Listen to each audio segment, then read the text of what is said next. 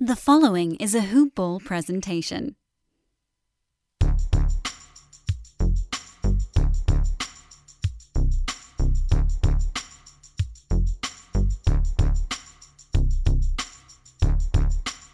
Hello and good morning. Welcome to the Hoop Ball DFS Today podcast. I am your host, Mike Apotria, joined by my good buddy, Harris Kamani. You know what that means. It's a Monday slate. It's November 1st. We got nine games to talk about. Harris, how was your Halloween?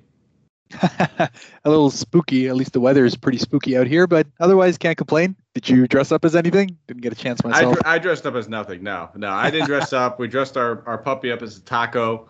Uh, we disappointingly only had two trick or treaters. So I told you, I think on the last show, we were we were hoping to have more trick or treaters. we had two, and they were like buzzer beater trick or treaters. Like it was like probably you know we're recording this right now at like 10 p.m. Eastern Standard Time. It was maybe like an hour ago that they came.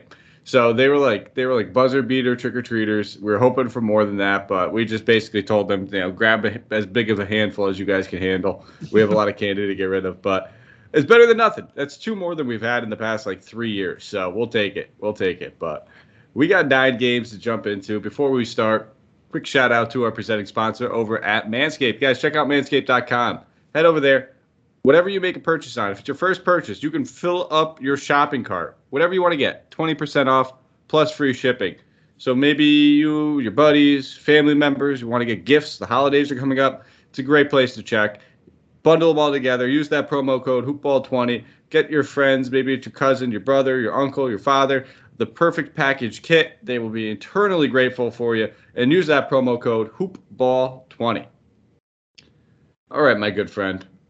We're gonna motor through this slate. We're gonna try at the very least. So, you know, we always say that, but we never know how these uh, these things can kind of go off the rails. But we're gonna, we're gonna we're gonna do our best here. We're gonna start it off First game of the night, Cleveland Cavaliers traveling to Charlotte, taking on the Hornets. Hornets on the second end of a back to back. So there's no game total, but it does have a spread for us, weirdly enough. It's saying that the Hornets are going to be favored by four in this one. So we'll have to keep an eye on uh, actually what that uh, what that spread is when it comes out. So there's also no injury report for the Hornets before the Cavs. Tacko Fall, Isaac Okoro, both ruled out. I'll pass it over to you. Who are you looking at on the Cavs going against this Hornets team?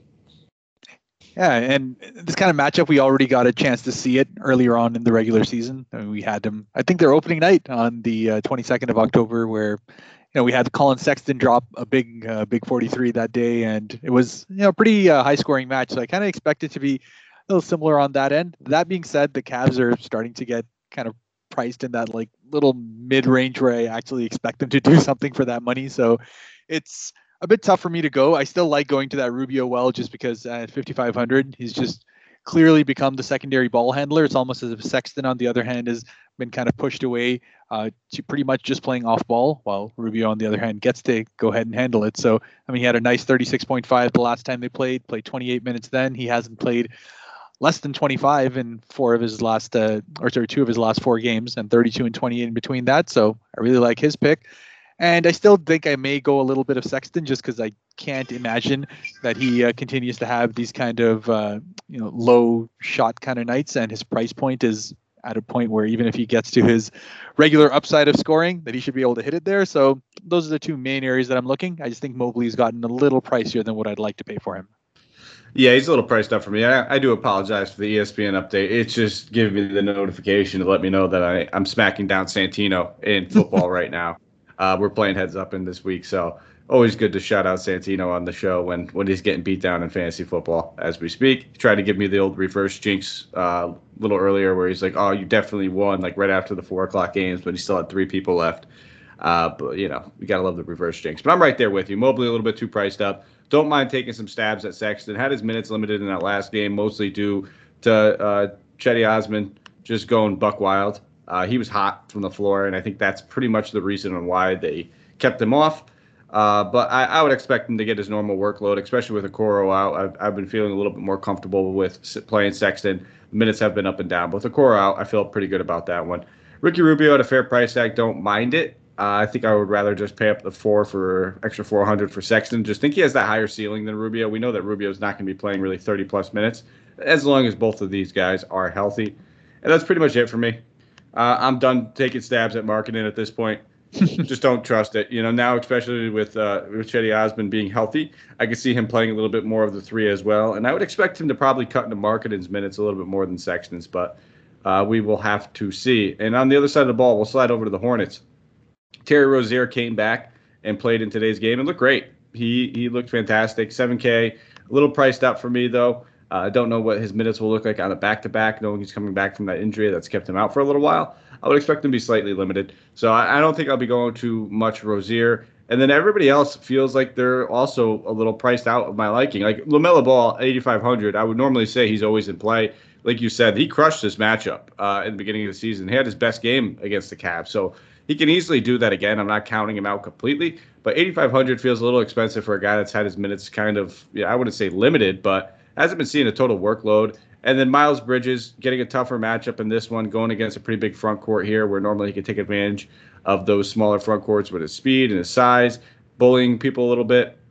Gordon Hayward, 76, he's in play. That's comfortable, but he's probably one of the only ones I'm looking at, and I think we have better options. Everybody, I'm not playing Oubre now that we have Terry Rozier back.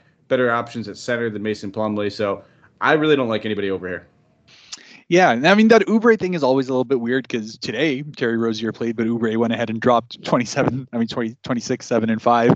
So it's just a, an odd thing where at 5,700, there's probably pretty decent upside as long as he keeps getting the kind of shots that he's getting here, and eventually it'll drop. But yeah, everyone else just kind of seems relatively fair priced. Uh, Lamelo at 8,500 just because he's now playing the kind of minutes I'd expect.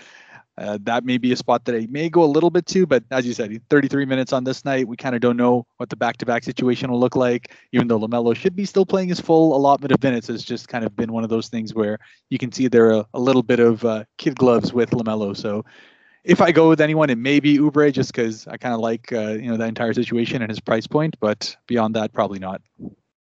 Yeah, and I don't fault you for that. I just I don't I'm not in the business of chasing that mm-hmm. game. Um, I just remember earlier in the season. I think he was playing like 24, 25 minutes in those, and it's it's a fine matchup. it is a fine price tag as well. So maybe in your uh, maybe in GPPs, we'll keep him in that player pool. But I don't I don't trust him enough for cash. But on to the next game, San Antonio Spurs traveling to Indiana. They are taking on the Pacers. Malcolm Brogdon is questionable. Jeremy Lamb doubtful. Caris LeVert is questionable, and T.J. Warren has been ruled out. We saw Caris LeVert come back played uh, played good ball in limited minutes. Uh, lightning in a bottle in the first quarter. Felt like he was scoring all the buckets for the Pacers. Of watching that game, he looked fantastic. But they're going to be they're going to be cautious with him. Uh, he's coming back from a broken back, so we can't expect them to take too too much on him. Malcolm Brogdon, I'd be shocked if he's back, but he's being listed as questionable, so we have to keep an eye on that. But you know that hamstring injury, it's not something you rush a guy back from especially when you get LeVert back. So you got a little scoring punch in there. No game total, no spread as of right now.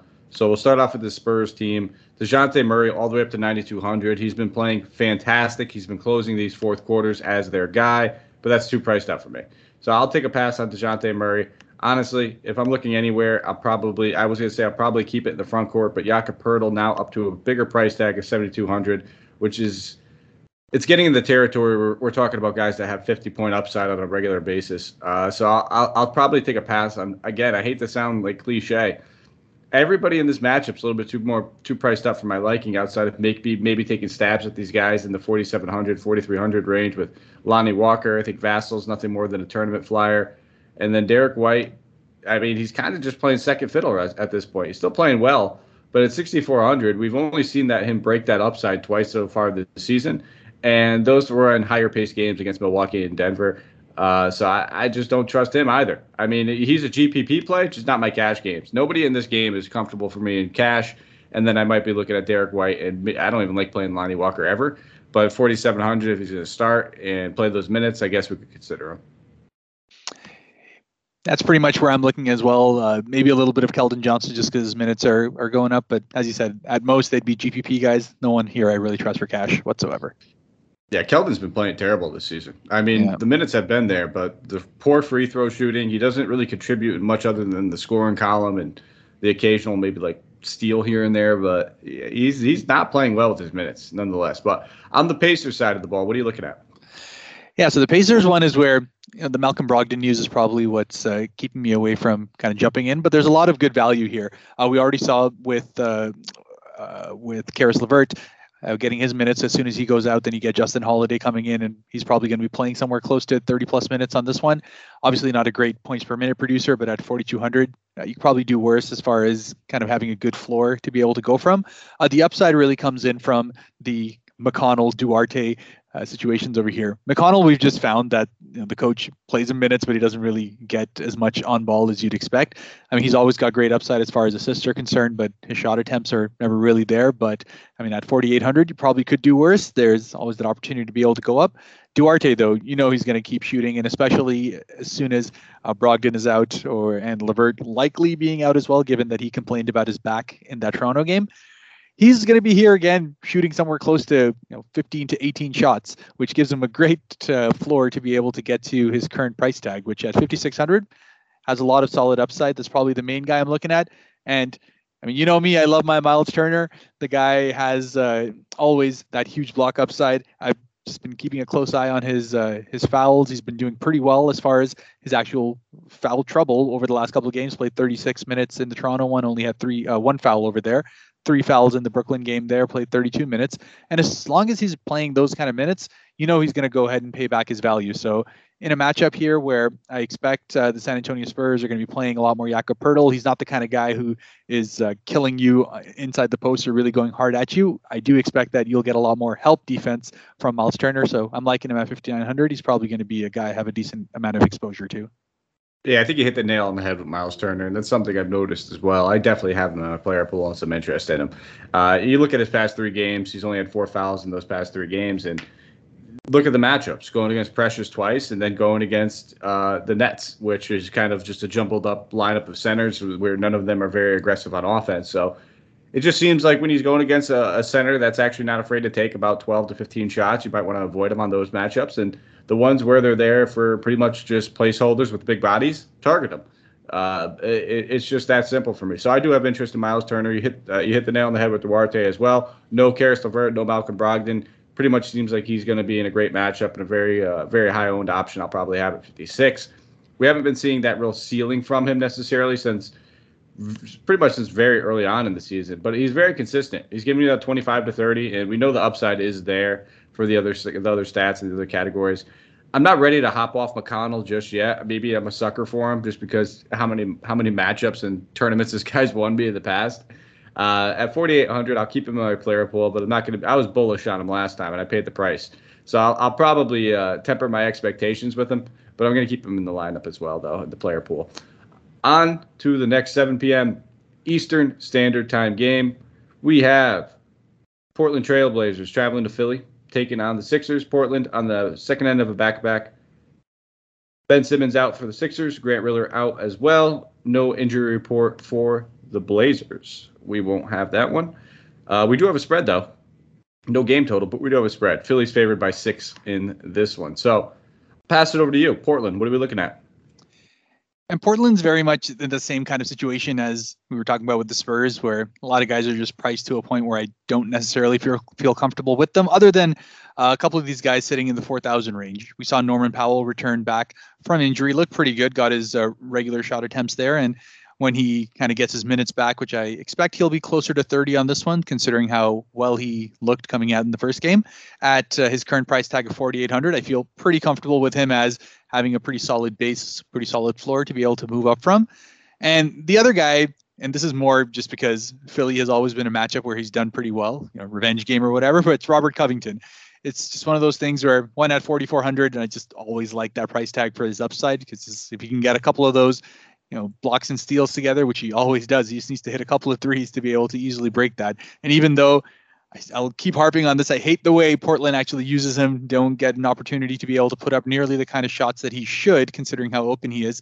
He still got uh, again pretty decent floor for what he what he'll get just for being on the on the floor for this kind of time. And in a Philly matchup, you'll find that he often does uh, get a little bit more as he switches on to Tobias Harris. They even like using him a little bit on Embiid further out just to kind of throw him off. So I see him getting a couple more steals than he usually does. So those two guys are pretty much my main Portland targets. The rest are just too expensive for me. Yep, I'm right there with you. I think Covington is perfectly fine to look at. Uh, probably more of again a GPP guy because the fl- he's a slow starter. Covington's a notorious slow starter where he doesn't really pick things up until about a month, uh, you know, month and a half to two months into the season. Then we start to really see him kind of get into a groove and start knocking down shots, having those higher rebound games, plays a little bit more aggressive as the season goes on. But you're right. He does play well in this matchup at 4,400. You don't need much. If he gets you 25, you'll take it at 4,400. Uh, and the defensive stats are always going to be there. Norman Powell on the second end of a back to back worries me a little bit, but I feel comfortable with that price tag at 4,800. And then I'm not touching Dame, I'm not touching Nurkic, but I'll keep McCollum in there just because I like this matchup for CJ. Could definitely see him taking advantage of going against a little bit of Steph or Seth Curry, excuse me. And he's been playing fantastic. You know, no, nothing else you could really say about it. He's just been playing great to start the season, and he was fantastic last year up until that injury. So I don't mind looking at him. AK feels like a little pricey. We'll probably have a little bit uh, better options to choose from but keeping him in the player pool for now. On the other side of the ball, Joel Embiid coming in at a high price tag of 10-3. You know he's normally worth it, but I'm kind of in the fade Joel Embiid as long as he's over 10K category right now with that knee injury that he's been dealing with. He's going to have good games, but we've been seeing him struggle with paying off the price tag for the majority of the season so far. So on the good days, I'll eat it off the chin, no doubt about it. I'll take it, not a big deal. Um, but the I'm I'm not I'm just not comfortable with playing him as of right now. And with other guys on the slate, nine game slate, we have plenty of guys to choose from to spend up on. I just don't think I'm going to be going there. Same thing with Tobias Harris, now over 9K. No, thank you. Only option I'm really looking at might be an Andre Drummond, actually. If you're talking about GPPs and you just want to play a guy who's going to play 15 to 20 minutes, and if Embiid is struggling, if he gets into foul trouble, if the knees just bothering him, it's a blowout. There's a lot of avenues for Andre Drummond to get a few more extra minutes. So I always kind of keep him in my pools for GPPs for that reason. But that's it. That's all I'm really looking at. I think everybody else is kind of a dart throw. Not playing Tyrese Maxey, uh, 56. Again, he's been playing okay. We've seen him kind of uh, start start to slowly go a little bit towards Shake Milton as of late at 3,600. So, you know, Shake is another option you could take a look at. I don't know if the ceiling is going to be completely there, but decent price tag for a dumpster dive option. Yeah, I think you've got uh, pretty much exactly who I'm going at. Uh, really, as you said, fading Joel Embiid. I'm 100% on there with you. Uh, the Shake Milton slash Matisse Thybulle is probably where I may find myself getting a little bit more exposure just because I like their bottom barrel price tags and, and the kind of matchup where it's going to be high paced. I do like the fact that uh, Shake Milton is is getting the kind of shots that he is getting per minutes. I mean, 11 shots in 19 minutes in the last one, 10 shots in 16 the first time. It's clear that he's there to just come out and absolutely go gung ho. And as long as his minutes keep increasing to that, you know, low 20 uh, minutes thing, he should be pretty okay as far as 3600 is concerned. And Matisse Thybulle is very much in that same boat as the Robert Covington know, he came back and came through big in the last game, even though just in 23 minutes he was able to drop nearly 32 DK points. You know, you're going to get that if he has a multiple steal block night. So, from a dumpster dive, a dart throw situation, considering there are a number of guys that I'm looking to pay up on, I may actually see myself with a little bit of Thybulle in there. Yeah, and I think we have to pay up on guys. I don't know what's going on with the DK algorithm, but everybody in this slate just feels like they're priced up, and you know, we're going to just shift right over to the next game. Chicago Bulls traveling to Boston, 7:30 Eastern Standard Time game. Uh, as far as the injury report goes, we do have it. Uh, Bruno Fernando is ruled out. Sam Hauser, Brodric Thomas ruled out. So none of these guys for the Celtics really matter. Most of them are in the G League. Uh, and then for the Bulls, Devon Dotson out. Coby White, Patrick Williams, as we know, both of them out. Zach LaVine is available. He'll probably be on the injury report for the rest of the season just because of that thumb. But really, these guys are just no no no right right now no game total two and a half point spread favorite of the Celtics. Celtic or these these Bulls are just too expensive for me. Ninety four hundred for uh, for Vucevic, and he hasn't had a good game in the past three games. I don't know why he's getting such a big price increase. I know Boston's normally a great matchup for centers that they could take advantage of. Um, that was a little bit more in seasons past. Now that they bolstered their front court a little bit, not as much, but I still don't mind targeting centers. But at 9,400, it's it's just too expensive. Zach LaVine at 9K. I know Zach LaVine's a stud. Don't get me wrong. I'll be the first one to tell you that this dude is underrated. But ever since that thumb injury happened, he has yet to break 40. And then DeRozan, he's picked up the slack for him, and he had a great game. But I'm not paying 8,600 for DeMar DeRozan. Not with not with him sharing usage with Vucevic and, and LaVine. It's just not happening. So I, I really can't target any of these guys. I would love to in this matchup. Don't get me wrong, but I don't think I'm playing any of these guys. I'll keep Lonzo Ball in there just simply because I know he could be a potential triple double on any given night. But I don't even see myself paying 77 for him.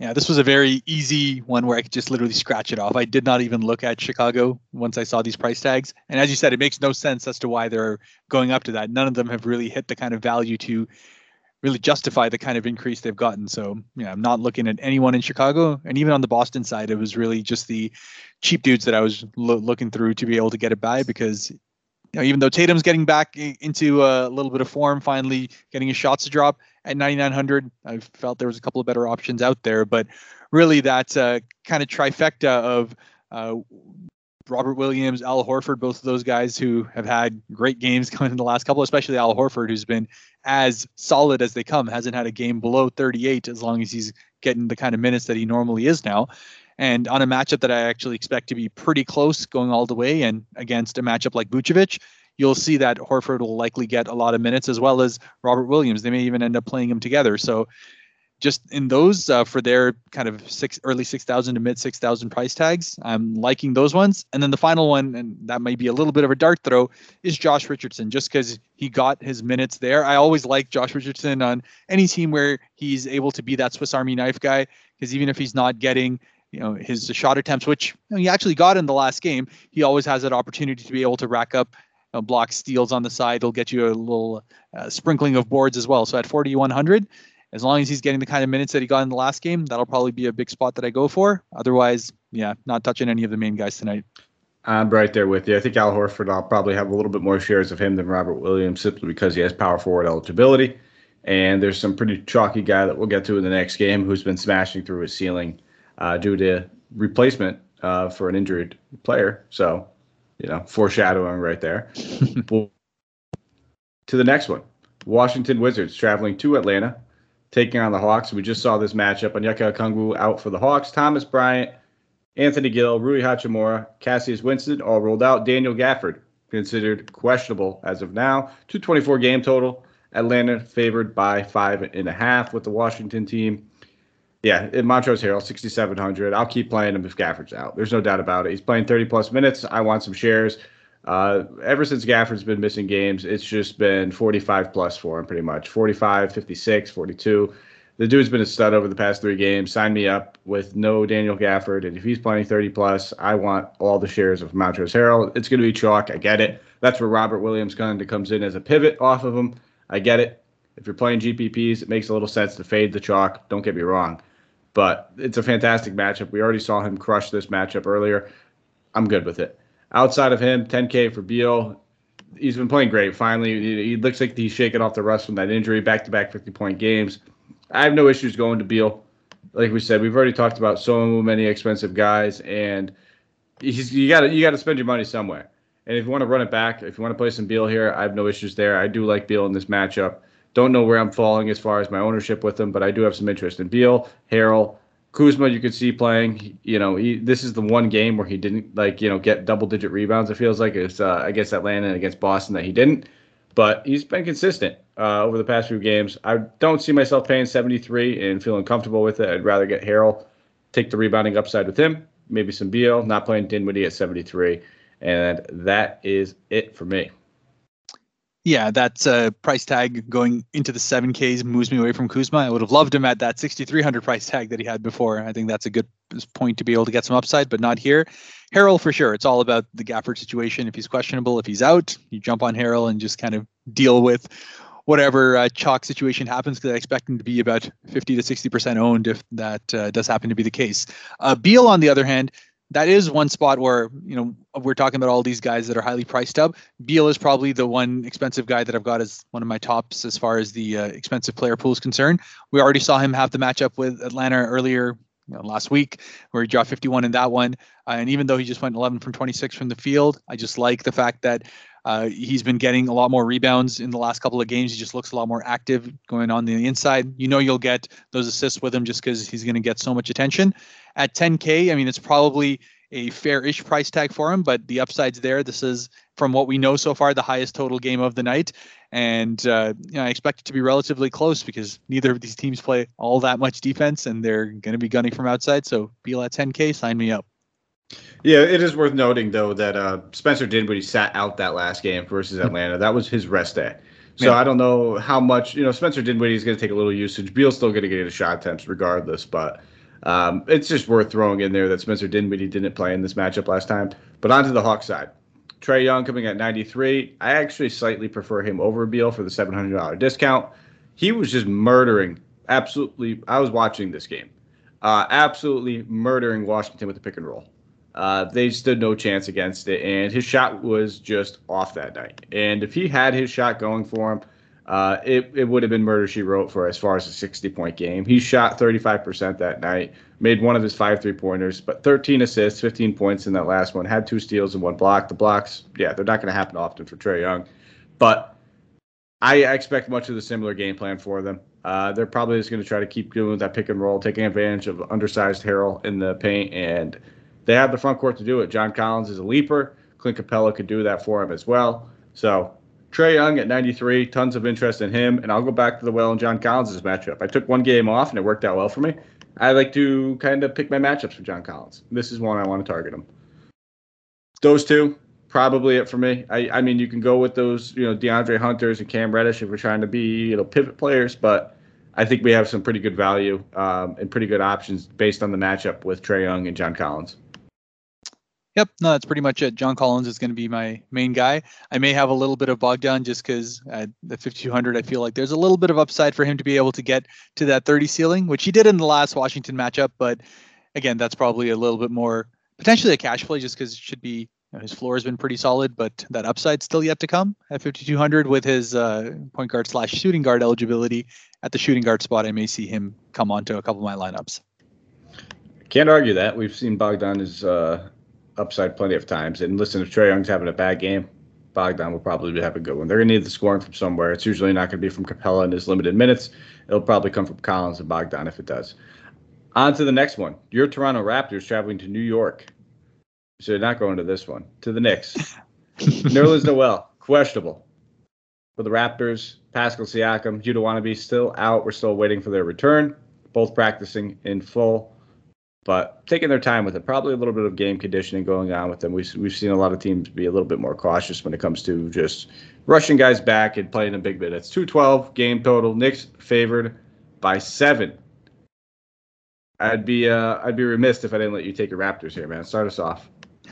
First of all, that seven is going to be much closer than that. It's just the kind of matchup that's always worked out well for Toronto. So I wouldn't just from an experience standpoint, not look too much into that spread. And I do expect we're going to go back to the situation where you know the Raptors love playing through uh, both OG and Scottie Barnes, and we've seen that now at this point. Both of them are getting to that price point where it's very relatively fairly priced, but at 6,800 for Scottie, I mean, we've seen the crazy amount of upside he did have. Uh, he's consistently getting close to double digit rebounds on the games that he is, and he's starting to handle the ball a lot more with that second unit as well. So, you know, in a, in a matchup where it's likely going to be more of a grinded out affair, it's probably going to be a lot of rebounds on offer. I expect a double digit rebounding night again from Scottie, which gives him the opportunity to be able to put up, you know, yet again close to that 40, which he's been doing for the last uh, couple of games now. So, I mean, early on, we've seen uh, of all the rookies, Scottie's been the most uh, say the most impressive of that. Uh, the other one where I have a little bit of interest just from a, a, pricing standpoint, Gary Trent at 4,800. Now that he's moved full on into the starting lineup, apart from the fact that you know shots finally starting to get going relatively consistently, had an off game against Indiana, but prior to that had had three straight great games in which you know 32, 30, 28 uh, DK points. So a great spot for 4,800. His floor is pretty secure just from the kind of minutes he's going to get, and more so than that, he's I believe what second in the league right now in steals per game, just behind Caruso. He was at 3.5. He's got two, two, five in the last three games. He just continues to be a point where he is just hunting in the uh, in the gaps to be able to get those, and he's been getting them pretty consistently. So those are my two main guys. Obviously, VanVleet at 8,700 at any given night can go ahead and do that. But I mean, he had the two games against Chicago and Indiana where he dropped 50. Then he went back into the 30s in the last two. So that's more of a GPP pivot rather than something in cash. But between uh, Scottie Barnes and uh, Gary Trent, those are probably my main areas of exposure as far as Toronto's concerned. I completely agree with you. And the only other guy I would throw in there would be Khem Birch at 41. We saw a nice little minutes increase for him in that last one. Seems like Nick Nurse is going a little bit away from Precious. Uh, he hyped up Chris Boucher, saying he's been playing well, which is I feel like that that's a lot for Nick Nurse to say. He hasn't been much of a Chris Boucher type of guy, uh, but it seems like he's kind of you know Precious is wearing out his welcome at that starting center spot, and it's gonna be a tough matchup for him. Not that you know Mitchell Robinson's much of an offensive threat, but he's gonna pose some a little bit of th- uh, size and athleticism against him. Khem Birch, I could see doing fairly well at 4100. Don't mind taking stabs at him in tournaments. On to the next side of the ball. Julius Randle coming in at 9,700. Really big letdown in that last one. I thought he was going to crush it against the Pelicans. I had a ton of ownership on him. Not going to lie here. I got burned. Did not do well that night. Uh, it's a good bounce back spot for him. It was kind of just the RJ Barrett show, and RJ Barrett came out and had a career high.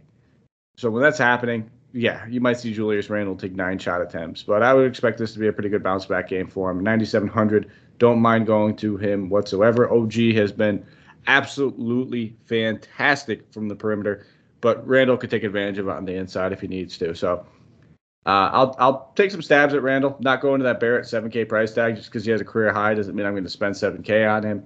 Outside of that, I think Kemba Walker is just starting to look like Kemba again, and it's just that simple. Past three games, he's put up at least 35 DK points at 5,800. VanVleet doesn't scare me off with his defense. Sign me up for some Kemba as well. Yeah. On the other hand, I got pretty lucky with uh, RJ on the last game. It just kind of worked out for a couple of my lineups to have him be the last guy to fill in, and obviously he killed it. So helped me have a pretty decent night. But as you said, 7K, not the price tag I'm going for. Kemba is pretty much the only guy I've got circled on my player pool from the New York Knicks side. And it just, as I said, comes back down to Kemba going back to normal. He's getting his shot attempts. His three pointer has been absolutely on fire over the last three games.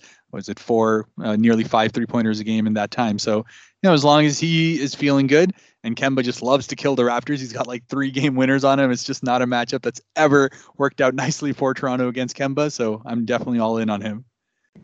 All right. In these last three games, I expect us to. I know we haven't been loving everybody that we've mentioned so far, but that's also sometimes a good thing where you can kind of pinpoint the games you want to target, and the players you want to target. So I'm expecting us to have a little bit more ownership in these later games. So before we get to those, though, we got to give a shout out to our sponsor, DraftKings Sportsbook. The NBA's back, people. It's been going on for several weeks now, and if you haven't downloaded DraftKings Sportsbook, I don't know what you're doing. If it's well, maybe it's not legal in your state yet, but it's legal in almost every state now. It's getting there. More and more states are now taking on sports betting, and DraftKings Sportsbook is the key to victory and a strong starting five is what you need to do. New customers can bet just $5 on any NBA team to win their game. And if they do, you win $200 in free bets. So why not take advantage of it? Bet that five bucks on a team that you think is going to win. Win $200 in free bets using the promo code NBA today. So get some uh, get some ownership, get some advantage, take advantage of it. Jump in there, NBA Today. Use that promo code. You can all, code, excuse me, promo kid. You can also uh, take advantage of their same game parlays, combine multiple sports bets from the same game, get a bigger payout. The more legs you add, the more money you win. DraftKings is safe, secure, and reliable. Best of all, you can deposit your money and withdraw it whenever you want. Download DraftKings Sportsbook app now. Promo code NBA today. Next game, Denver Nuggets traveling to Memphis, taking on the Grizzlies. Jamal Murray ruled out, only injury to be concerned with with the Nuggets for the Grizzlies. Dillon Brooks. That's simple. Finally, we got you know a game that I think we both have some pretty decent ownership in. 217 game total. Memphis being favored by two. Pass it over to you. Talk about these Nuggets. Yeah, I mean, apart from the fact this is probably going to be the game I keep switching between the Raptors and them to keep watching. Every Denver Memphis game is always crazy.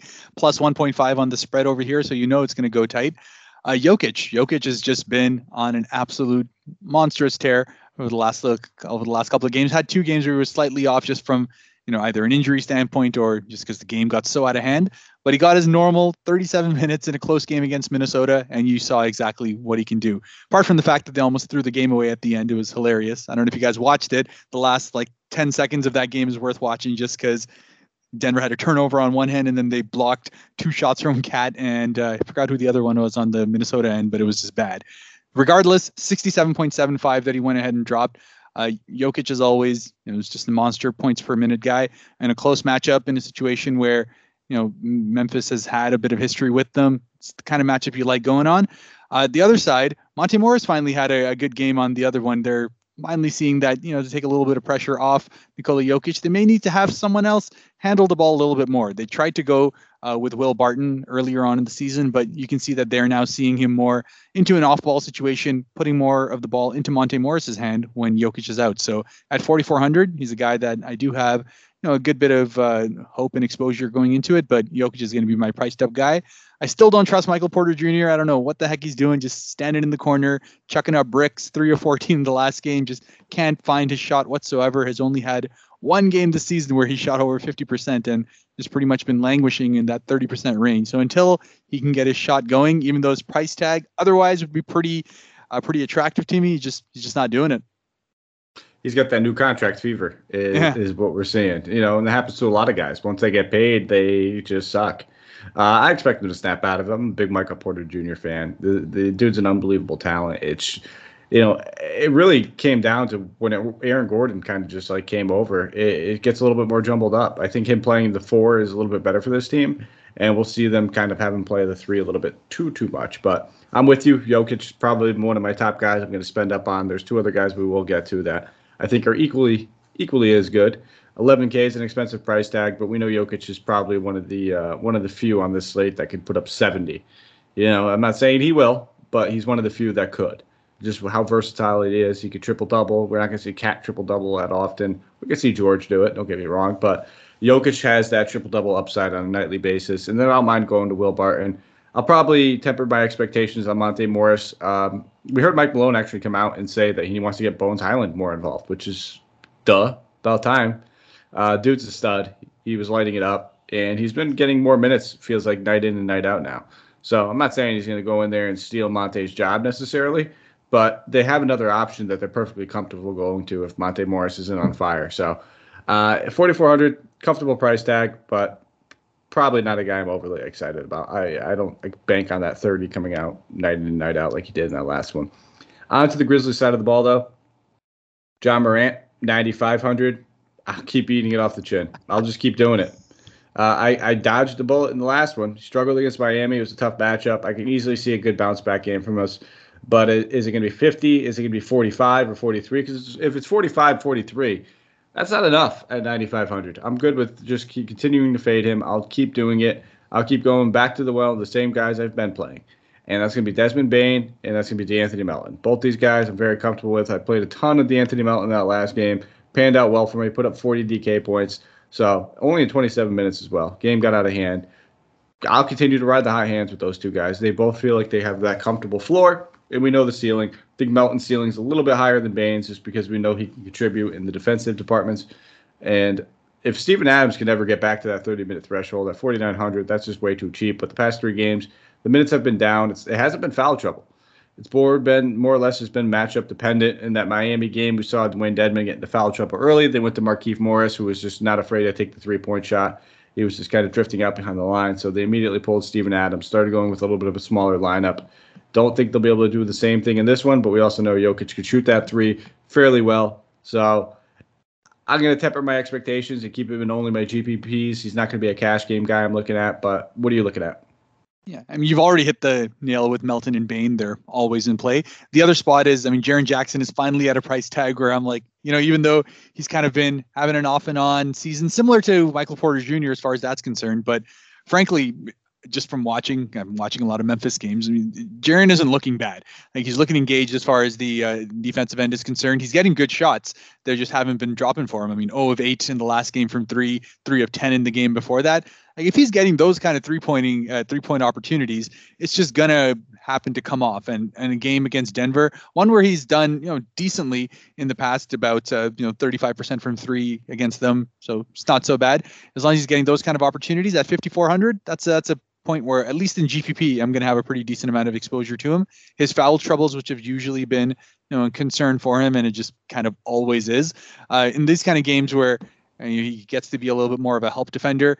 While you'll probably see a little bit more of Steven Adams kind of be man to man on Jokic, I could see uh, him getting a decent uh, assortment of blocks on the inside here. So Jaren at 54 is uh, one of the plays I like. I love me some Jaren Jackson. Uh, I just the up and down is. I think you hit it right there. It's GPPs. You can't trust him in cash just yet. But again, I'm a big Michael Porter fan. I'm a big Jaren Jackson fan. I love both of these guys. I love that whole draft class. Let's just be real. Uh, but both those guys have a place in my heart. On to the next game. Timberwolves traveling, or I'm sorry, Orlando traveling to Minnesota to take on the Timberwolves. My fault there. Michael Carter Williams, Markelle Fultz, Jonathan Isaac, E'Twaun Moore all ruled out. Gary, uh, Gary Harris is questionable. Timberwolves are good to go. They've been dodging that injury bug. Few guys I could look at over here on the Orlando side of the ball, but they got price tag increases. Cole Anthony's been playing absolutely fantastic this season. Uh, he, he really just can't be slowed down. It feels like it's just going to be 30 night in and night out with a little bit of upside in there as well. Rebounding the hell out of the ball, averaging seven and a half rebounds per game. Doesn't seem like he's slowing down, Ben. So at 7,200, I'm going to keep my player pool. Not one of my favorite options at that price tag with that increase, but still warrants it. I think that he has a safe floor. Mo Bamba coming in at 7,100. I always love targeting centers going against Karl-Anthony Towns. Now, Mo Bamba had no rebounds in that last one, three. Uh, shot the ball well, but just wasn't getting to where we need him to be. Now, we know he has the upside at 7,100. I'm going to proceed with caution. I think we have uh, better options. Talk about Montrezl Harrell in the slate. Talk about Robert Williams, Al Horford. We have plenty of guys we could go to that I'd rather play over him, but I'll keep him in my player pool for that sole reason. Only guy I'm really looking at, I think, with confidence might be Wendell Carter Jr., who's been just playing well. Uh, had his minutes limited in the last one, but this seems like a matchup where he could take advantage of it at 5,700. A good GPP play. Yeah, and pretty much uh, if you're not uh, going in on the Cole Anthony one, I may also see myself taking a little bit of, uh, Franz Wagner just because, again, this is more of a uh, cash play rather than GPP, but he's just been absolutely solid all the way through. And what's uh, really starting to come through is that uh, you're going to start to see more of his steals and blocks upside, which, you know, he's getting consistently one a game on on both sides over there, but you know he's contesting enough to be able to do that. And if you can keep dropping those double digit points you'll start to see that that 5000 price tag will probably pay off. There's upside to be able to get somewhere close to 30 on that. But beyond that uh, uh, I do like myself a little bit of uh, of Wendell Carter, as you said, and Mo Bamba is just one of those ones where he has the upside to be able to drop 50 as he did against uh, Toronto in that matchup. He was an absolute beast in that one, and then he can also just flatter to deceive. But even then, the floor is relatively safe at 7100 a bit pricey but uh, yeah if i'm not going with uh, like a, harrell williams horford combo i may pivot off just to have a little bit of a contrarian Mo Bamba in there. All right minnesota side of things. KAT coming in at 10-5 KAT's always in play but i prefer Jokic over him. $500 more it's not that much. I thought KAT would be closer to like a, a 9-9 to 10-1 but when i look at it 10-5 i'll find the 500 get the Jokic like his upside a little bit more. Uh, outside of him though only two guys I really have interest in. Anthony Edwards is always in play for me. I get it. He got the price bump at 8,200. He had a down game in that last one. Only shot 31% in that last one. First game that he had where he put up less than 40 DK points. So I like this matchup for him. I'll keep him in my player pool. And then I think this could be another Vanderbilt game. Minutes were limited in that last one. Only played 16 minutes. But knowing that they go with that double big front court, I could easily see Vanderbilt creeping up to that 30 minute mark again. I want to see that he's actually starting before I have that complete confidence in him. But as of right now, 3,700, he could be one of the value plays that we look at in the slate. Yeah, Vanderbilt was 100% uh, probably my key cheap play today of all the ones. So, you know, spoiler alert for player tiers there at 3,700. Absolutely. Uh, he'll probably will be continuing to get uh, that option to start. They just seem to like him being out there and have that capability to kind of not only get the boards, but really contest guards out there, just being how lanky and quick he is laterally. Otherwise, uh, Patrick Beverley has been interesting at 4,000. Has just been absolutely consistent up until now. Hasn't had a game below 21 as far as DK points are concerned. So he's had rock solid floor. He's kind of playing a little bit of a almost a little bit of the Ricky Rubio role as far as uh, Minnesota is concerned, where you know he's getting not necessarily for the shot attempts there, but they're actually having him handle the ball a pretty decent amount. Has had you know, three games with more five or more assists, uh, getting that solid low 20 minutes, low to mid 20. So at 4,000, not not the worst play. Same with uh, Malik Beasley if he can keep getting the kind of shot attempts that he got in the last one. Obviously, you don't want to be chasing too much on that, but what I liked is that apart from the 27 minutes, they were just looking for him on offense uh, on that game. So he could easily have a, a, big scoring night. His problem is he just doesn't get you too many supporting stats. So probably decent enough for his 4,300, but not super upside after that. I'm with that. Last and final game of the night. OKC Thunder traveling to LA, taking on the Clippers. Serge Ibaka, Keon Johnson, Kawhi Leonard, Marcus Morris, Jason Preston, all rolled out and OKC should be good to go. Everybody's just the G League. Uh, we don't really need to bother with them. As far as a game total goes, we have 215 and a half. Clippers favored by 10 and a half. And excuse me, I didn't give the game total for the last game. Uh, for the Orlando Minnesota game, 216 and a half. Minnesota Minnesota favored by nine and a half. So there's a large game total here, uh, large spread here. I mean, but I'm not buying this spread, man. I don't know about you. I don't think this is going to be a 10 and a half point spread. Hmm. Um, that's just me. I, I, might I might lean just kind of taking OKC with that 10 and a half points as of right now. I'm not a betting man. I'm a DFS guy, skill based. That's why I can play it in Texas. But OKC, Shai, revenge going against LA, back in LA, 7,800. I'm good with that. I like that price tag. I think it's very comfortable. We've seen him have string together three great games in a row where he hit at least 40 DK points with an upside of 52 in there. I think we're going to probably see 40 plus from Shai here uh, especially if this game stays close. I mean, it's just that simple. If the game stays close, he's playing 30 plus minutes, he's going to hit that value. If it gets out of hand, he's not. He's going to probably play less than 30, and that's been the recipe. So I think it does stay a little bit closer than that spread indi- uh, indicates. So 7,800, I'm good with it. Sign me up. Outside of him, the only other person I'd be looking at, I don't mind Giddey. I think it's going to be a little bit of a tougher matchup, especially if he sees Paul George a little bit. So I'm probably gonna, I'm not gonna rule him out, but I'm just not as giddy with Giddey. But Ba- uh, Bazley at 4,600. I have a lot of interest in Bazley. Another guy, if this game stays close, I can easily see him hitting that 35 mark right here. At 4,600, I think he'll be a rock solid value play, especially if you want to get some late game exposure, not pay up with it to, uh, with Shai. Yeah, uh, I'm probably a little bit more giddy on Giddey just because I decided to jump on him in every season-long fantasy thing that I could get on, and I just like uh, how much he gets involved in going after the rebounds as well. Hasn't had two great rebounding games, but before that, we'd seen where he had a double-digit one, an eight, and a nine. He just finds himself getting a lot more involved, and the best thing is that even in a game where you know, Golden State uh, blew him out by uh, you know 20 something points there. He still got 28 minutes in that game as well. So it gives him a pretty solid floor, 5200 you know, it was probably a, a, decent price tag for, I guess, of a second option sort of rookie. Uh, the other place where I may be a little bit interested, just because uh, the Clippers, uh, if they decide to go with that Zubac lineup and get in there, we may see a couple more minutes coming through for uh, either Derrick Favors or uh, Robinson Earl. Both of them sitting at that kind of bottom barrel price tag. Favors is actually one where I may find myself pivoting a little more because I do expect him to get a couple more minutes on this one after only getting uh, 10 in the last one, had been getting in that 20 ish range over there and at absolutely bottom barrel prices. Uh, if he gets more time against Zubac, you could probably see him getting a little bit more involved in the offense and getting some boards as well. So decent amount of upside for a guy that's sitting right at 3,200. All righty. Final team, Clippers. Paul George, 10-7. It's an expensive price tag for Paul George, but the usage has been through the roof for him, so we can't ignore that. Uh, took 24 shot attempts in that last game. I mean, it's pretty much been 20 shot attempts in almost every game this season outside of one. I do like Paul George. He's probably my second favorite stud over 10K to pay up on for this slate. I like him more than Towns for the $200 difference. Uh, so, yeah, I like Paul George. I just don't see who OKC is going to use to put a body on him. If they try Giddey, it might be it might be trouble for him. Bottom line, uh, no other way to say it. Outside of him, I think Reggie Jackson's in a solid spot as well. If you can't afford George, you want to get exposure to his Clipper spot. He hasn't been shooting well at all this season. The ancillary stats haven't been there to what we all thought, but this just feels like it's a great matchup for him.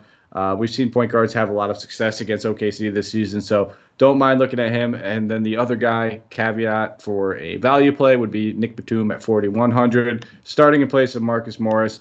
Uh, played 26 and 32 minutes over the last two games. Hasn't been shooting well. Uh, had that one game with six or 14, but last game he was one to six. Otherwise, that would have been probably like a 25 to 30 DK point type of night.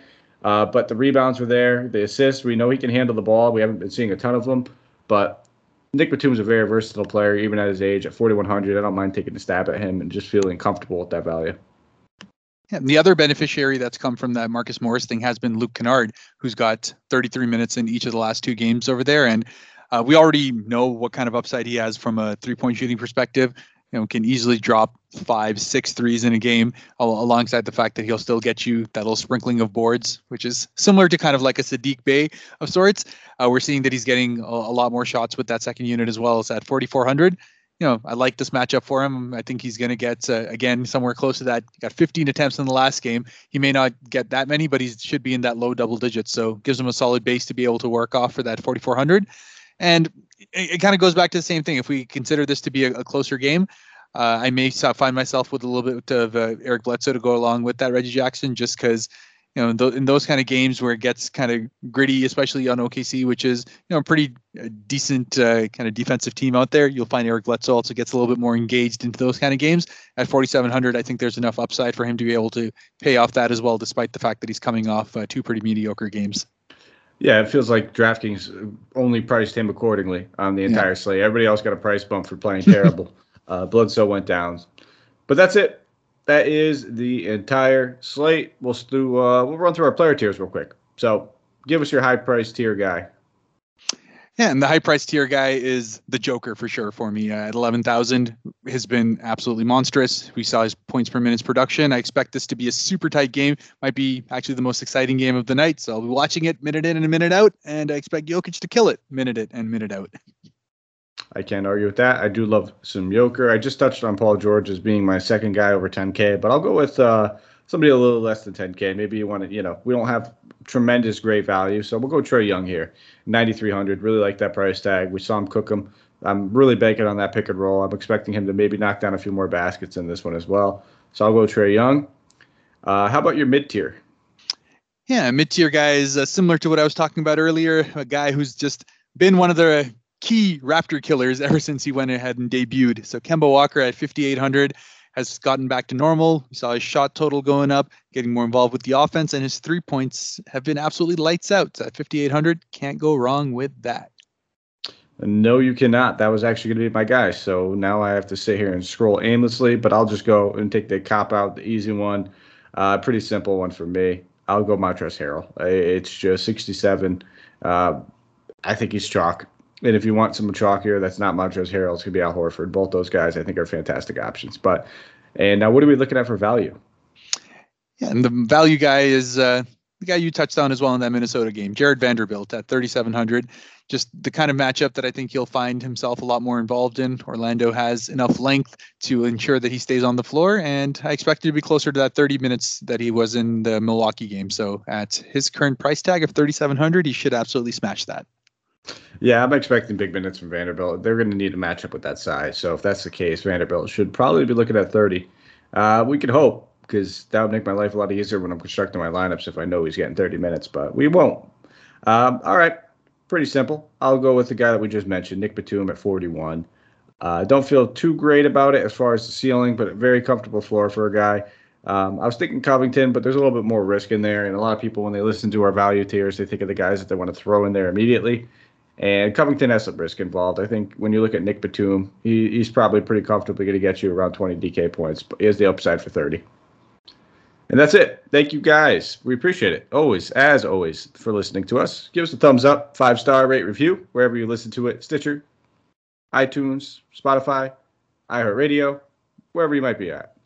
And then give us a follow on Twitter at Mike Apotria, M I K E A P O T R I A. Harris, let them know. As always, you can find me on Twitter at, a- at HAK underscore devil. And you'll be able to hit me up there with the spiciest of takes while I wait for Spicy P to make his way back onto the court. Absolutely. Spicy takes. Only hit him with spicy takes. No, no, uh, no medium. No, I don't know. Do you have you?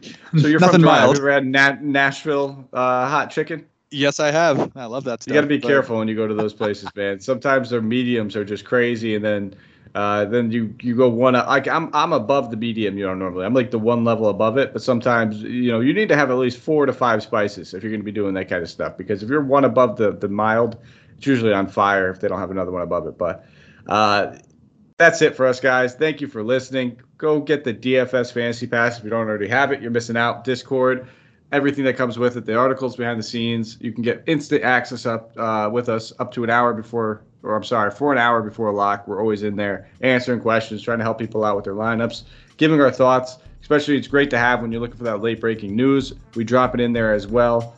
And that is it. So Santino will be on tomorrow. He'll be handling that. DJ, Sammy Caps. Take care, guys.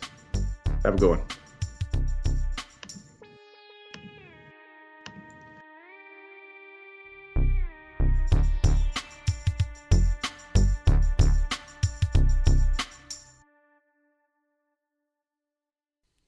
This has been a Hoop Ball presentation. You know, when you're listening to a true crime story that has an unbelievable plot twist that makes you stop in your tracks? That's what our podcast, People Are the Worst, brings you with each episode. I'm Rachel. And I'm Rebecca. We're identical twins who love true crime cases that make you say, didn't see that coming, and we hate the people responsible for them. Listen to People Are the Worst now on Apple, Spotify, or wherever you get your podcasts.